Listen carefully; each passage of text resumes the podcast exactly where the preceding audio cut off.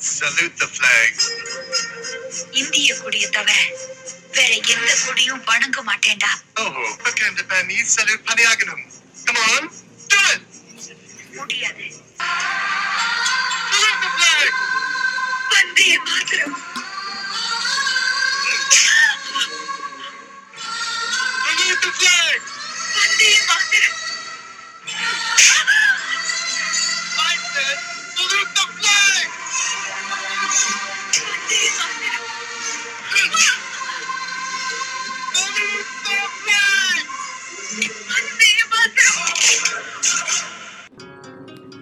வணக்கம் and welcome to the Madras podcast நீங்கள் கேட்டுட்டு இருக்கிறது தெரிந்த பெயர்கள் தெரியாத வரலாறு. பேசிட்டு இருக்கிறனா உங்கள் அசோக். நீங்கள் இப்போ கேட்ட ஒளிச்சித்திரம் ஆயிரத்தி தொள்ளாயிரத்தி தொண்ணூற்றி ஆறாம் ஆண்டு வெளிவந்த இந்தியன் திரைப்படத்திலிருந்து ஒரு நெஞ்சை உழுக்கும் காட்சி. இது படமாக்கப்பட்ட விதம் நமக்குள்ள ஒரு உத்வேகத்தை கொடுக்கும். எப்படியெல்லாம் சுதந்திரம் அடைவதற்காக அந்த காலத்தில் மக்கள் போராடினாங்க எவ்வளவு இன்னல்களுக்கு உள்ளானாங்க எத்தனை சிறைவாசங்கள்? எத்தனை அடி? எத்தனை உதை?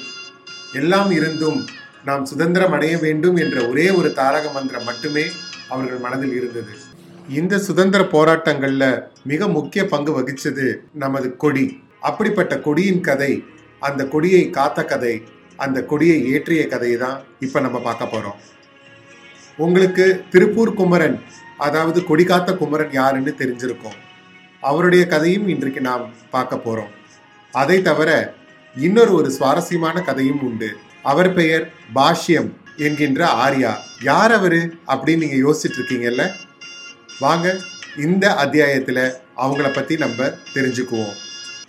ஈரோடு மாவட்டம் சென்னிமலை அருகே உள்ள சே மேலப்பாளையம் என்னும் சிற்றூரில் ஆயிரத்தி தொள்ளாயிரத்தி நான்கு அக்டோபர் நான்காம் தேதி திரு நாச்சிமுத்து அவர்களுக்கும் கருப்பாயி அம்மாள் அவர்களுக்கும் மூன்றாவது மகனாய் குமரன் பிறந்தார்.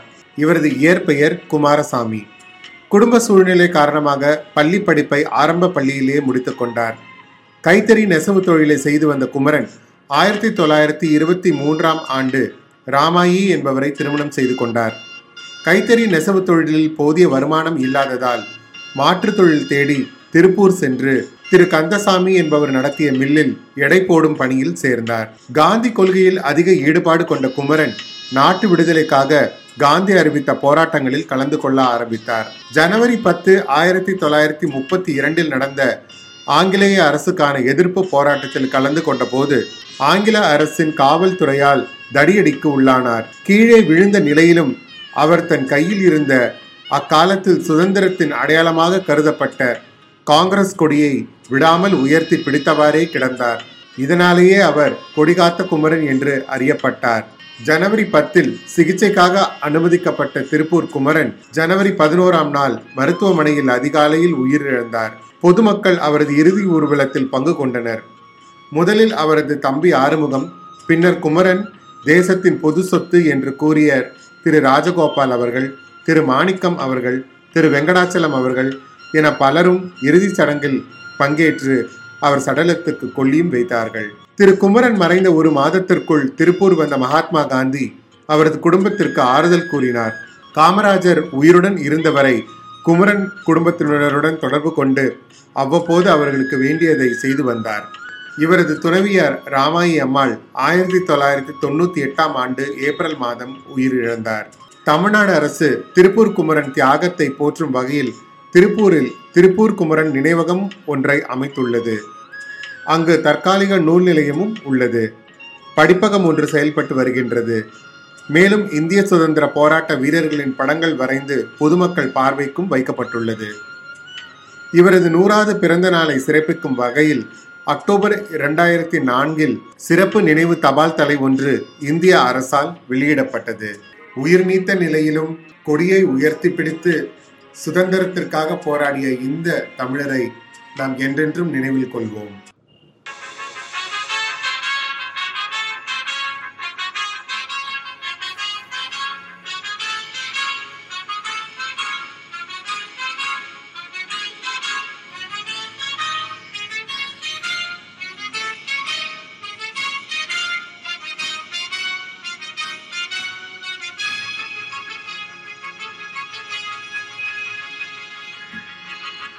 கிட்டத்தட்ட இந்திய தேசிய கீதத்துக்கு பிறகு மிகவும் பிரபலமான இந்திய நாட்டுப்பற்று பாடல் என்றால் இந்த பாடலை நாம் சொல்லலாம்.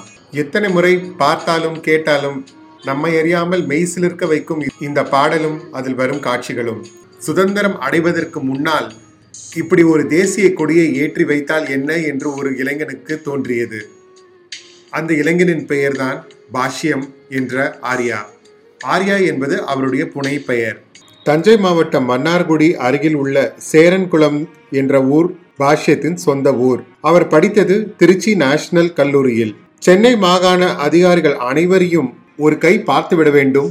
முடிந்தால் அவர்களை தீர்த்து கட்ட வேண்டும் என்று சுதந்திரம் தாகம் கொண்ட இளைஞர்கள் ஒன்றாக கூடி போர் பயிற்சி போல் துப்பாக்கி பயிற்சி எடுத்துக்கொண்டிருந்தனர் அந்த துப்பாக்கி பயிற்சி எடுத்துக்கொண்டவர்களில் ஒருவர் தான் இந்த பாஷ்யம். மூன்று மாதங்கள் துப்பாக்கி பயிற்சியும் எடுத்து அதை நல்லபடியாக முடித்தும் ஆயிற்று. இப்பொழுது நேரில் சென்று அவர்களை சுட வேண்டும்.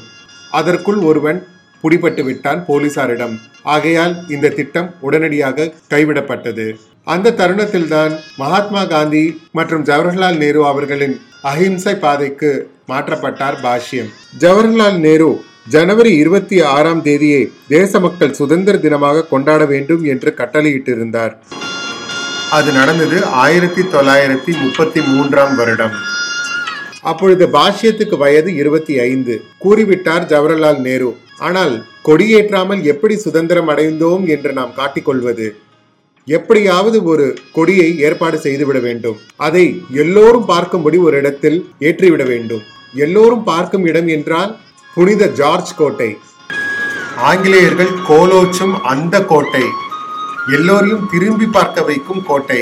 அங்கே ஏற்றி விடுவது என்று முடிவு செய்துவிட்டார் பாஷ்யம். நூத்தி நாற்பது அடி உயரத்தில் உள்ள அந்த கொடிமரம் அதில் பறந்து கொண்டிருக்கும் ஆங்கிலேயரின் கொடியை தூக்கி எறிந்துவிட்டு நாம் சுதந்திரம் அடைந்து விட்டோம் என்று பறைசாற்றிக் கொள்வதற்காக நம் தேசிய கொடியை நம் காங்கிரஸ் கொடியை ஏற்றிவிட வேண்டும் என்று எத்தனித்தார் பாஷ்யம்.